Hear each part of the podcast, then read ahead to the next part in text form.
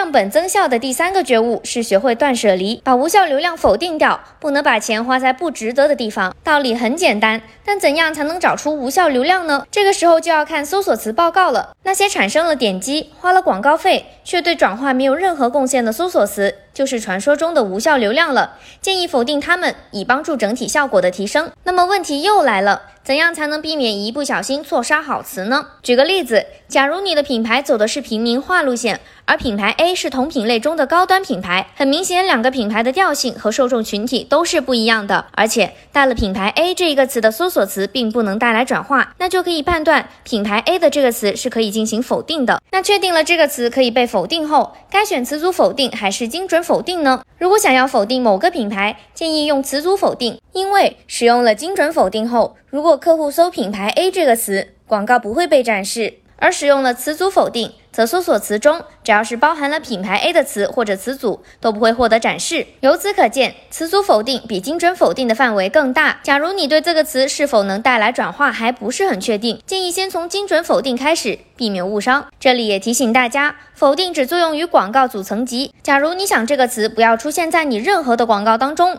你需要在每一个广告组中都进行否定操作哦。有了以上三个觉悟，相信你的广告费会花得越来越值。假如你对自己的 ACOS 还是不满，满意，想要进一步优化，记得关注我们，并在评论区留言“成本管理”这个关键词，获取更多经验分享哦。那么我们下次再见啦！